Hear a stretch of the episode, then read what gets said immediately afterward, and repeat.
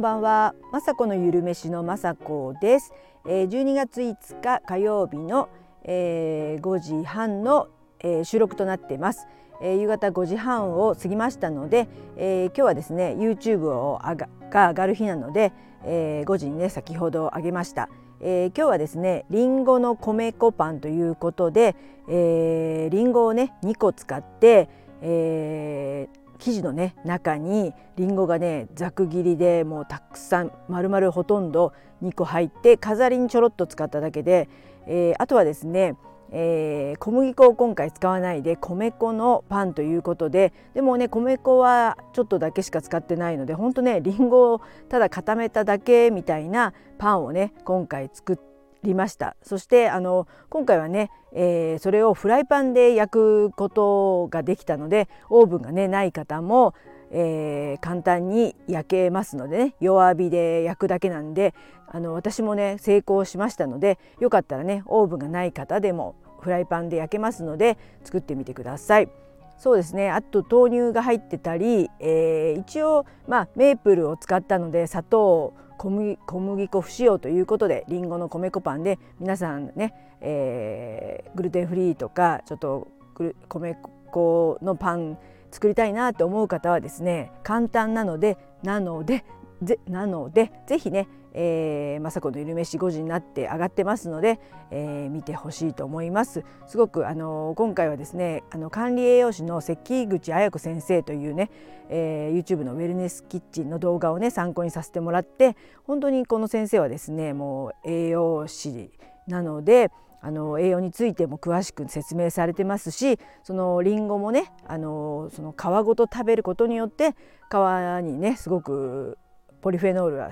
ポリフェノールや食物繊維がね入っててそれをね、えー、焼くことでさらにね、えー、栄養がアップするということがねすごく詳しく説明されて、えー、だったらもう紅玉で皮ごとね、えー、ざく切りにしてそして飾りのとこも皮ごと入れてですね栄養も取れてそしてりんごってね本当えー、医者いらずというような感じで健康的であのうちの家族も大好きで、えー、切ってね生で食べることが多いんですけども今回はねせっかくなのでこのような、えー、米粉パンを作ってみたいと思って作りました。ぜひあの見てほしいですあの最近ですね本当ありがたいことに、えー、コメントがね YouTube の方も増えてきましてあのまだまだ全然ですけど気が付くとコメントが入っているのでそのコメント返しもとってもね今楽しみになってきてます。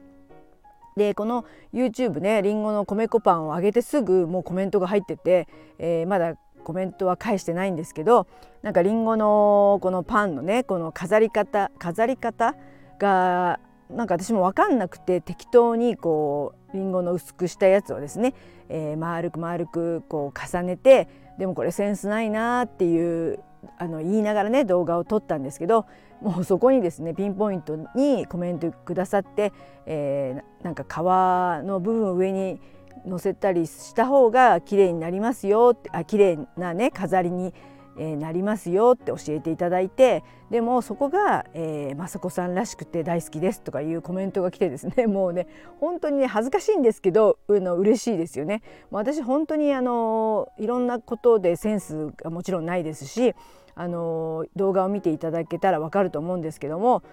まあ、この、えー、スタンド FM をね聞いてもらってる方はわかると思うんですけど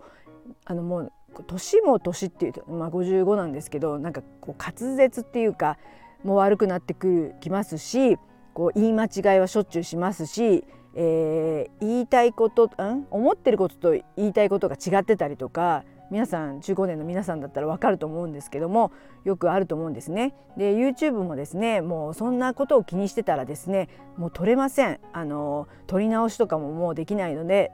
なので ぶっつけ本番いつも撮っててもうそれをねもうリアルに、えー、字幕に載せたりとかしているのでなんかそこがまあ親近感っていうかね同じようなね50代60代の方が見ていただいてまあね恥ずかしいですけど、まあ、こういうそんなことあるよねとかそういう間違いあるよねとかでも健康的なレシピをあのこれからもね上げていくのでなんかこう温かくね見守ってくれたら嬉しいのでこれからもね本当コメントお待ちしてます。本当ありがたいですよ。本当に。はい、えー、でね今日まあ今喋ってたらそうでもなかったんですけど今日今朝起きたらですね声がガラガラであこれ風邪ひいたかなと思ったんですけども、えー、風邪ではなさそうで、えー、実はですね昨日、えー、旅行から帰ってきて旅行っていうかねあの息子がちょっと京都に住んでいるので京都に行ってきて、まあ、ついでにというかねま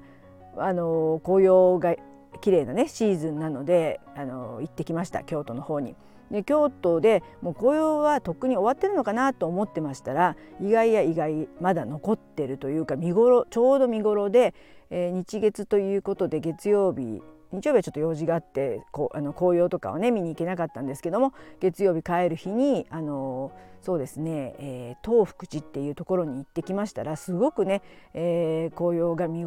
頃であの全然行く気はなかったっていうかまあ綺麗である綺麗なね紅葉が見れるってことをちょっと事前に知ってたんですけど、まあ、行けないだろうなと思ってたんですけども、えー、友達2人と行ってね歩きながらたまたま東福寺っていう看板が出てきたんで、えー、もしかしてもしかしたら近いのかなっていうことで三十三間堂に行って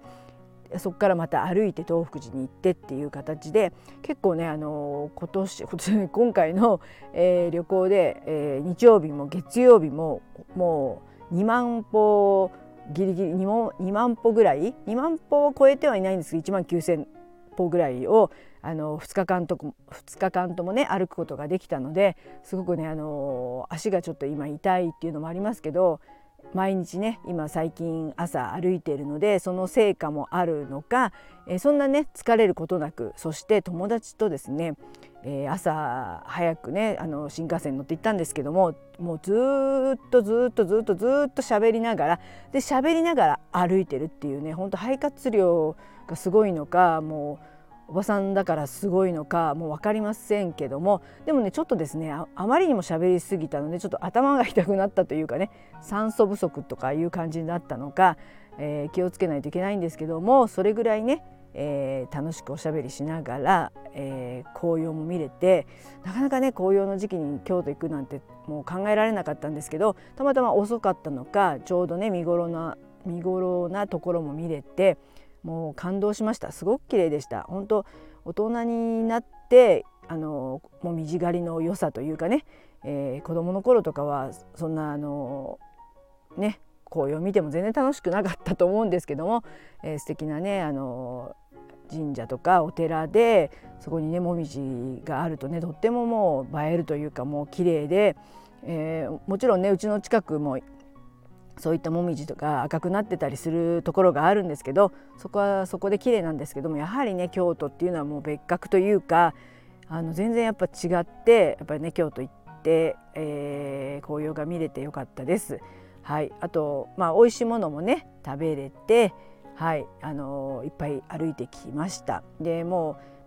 昨日帰ってきて遅くに帰ってきたので今日の YouTube のねそういった概要欄だとかそういうのとかも今日急いでやってですねもうほんと自分で自分の首を絞めちゃうんですけどまたねあのクリスマスのぐらいにね友達と出かけたりとかやっぱ出かけることもね皆さんも多いと思うので、えー、主婦はね忙しい12月1月になると思いますので本当ね風なんて引いてられないぐらいねここをもう突っ走っていかなくちゃいけない1ヶ月ぐらいになると思いますので、えー、やはりねしっかり食べてですね私もですけどもうしっかり寝るようにしてねほんと風邪とかひいてる場合じゃなくなると思いますので忙しい年末年始をねこれから控えてると思いますので、えー、皆さんまた一,、あのー、一緒にというかね、えー、頑張っていきましょう。はい、えー、ではね最後まで聞いていただきいつも本当にありがとうございます。雅子のゆるめしの雅子でした。